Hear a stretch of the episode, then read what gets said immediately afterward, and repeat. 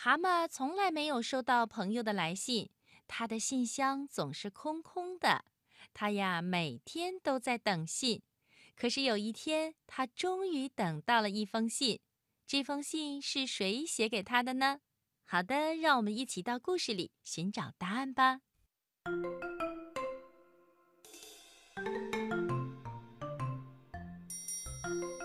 癞蛤蟆独自坐在门廊里的小板凳上，青蛙从外面走过来，关心地问：“你怎么了，癞蛤蟆？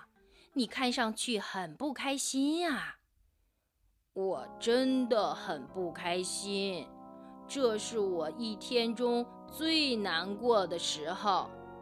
每天这个时候。”我都在等朋友们的来信，可每次都令人伤心，总也没有信来。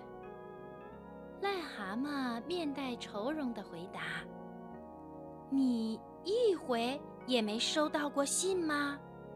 青蛙惊奇地问：“一回也没有。”癞蛤蟆答道：“谁也不给我写信。”我的信箱天天是空的，我天天等信，天天没信，天天伤心。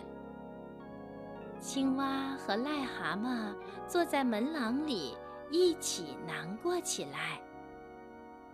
我现在得回去了，青蛙突然说：“我家里有事，必须马上办。”说完。他三步并作两步地跑回了家。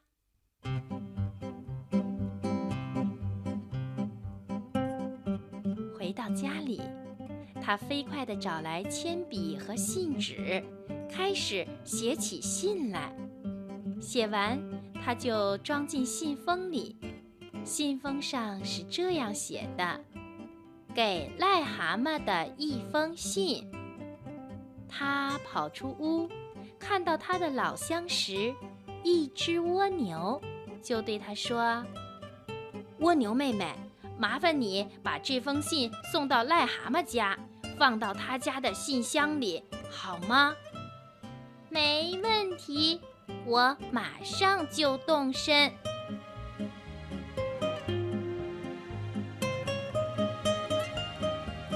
蜗牛一走。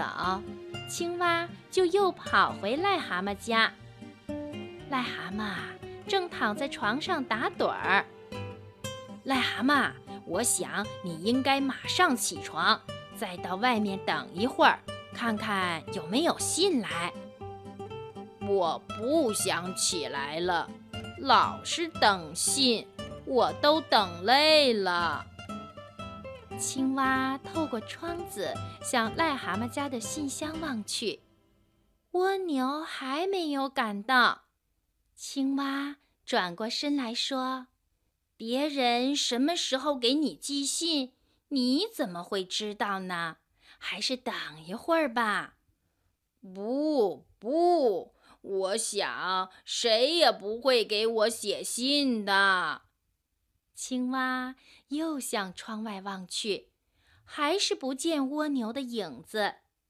他安慰癞蛤蟆说：“癞蛤蟆，今天可不一样，今天可能会有你的信的。”别犯傻了，癞蛤蟆说：“以前没人给我寄信，今天也不可能有人给我寄信。”青蛙又往窗外看了看，蜗牛还是没来。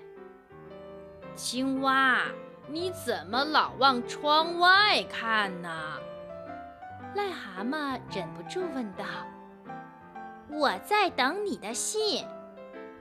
唉，这儿不会有信来的。不会有信的，我刚刚给你寄了一封信。你说的是真的吗？你在信中写了什么？我写道：“青蛙回答，亲爱的癞蛤蟆，我很高兴有你这样一个最好的朋友。哦，这封信写得太棒了！青蛙和癞蛤蟆一起到门外去等信，他们坐在门廊里，非常高兴。他们等啊等啊，四天后，蜗牛才爬到癞蛤蟆家，把那封信交给了癞蛤蟆。癞蛤蟆高兴的又蹦又跳。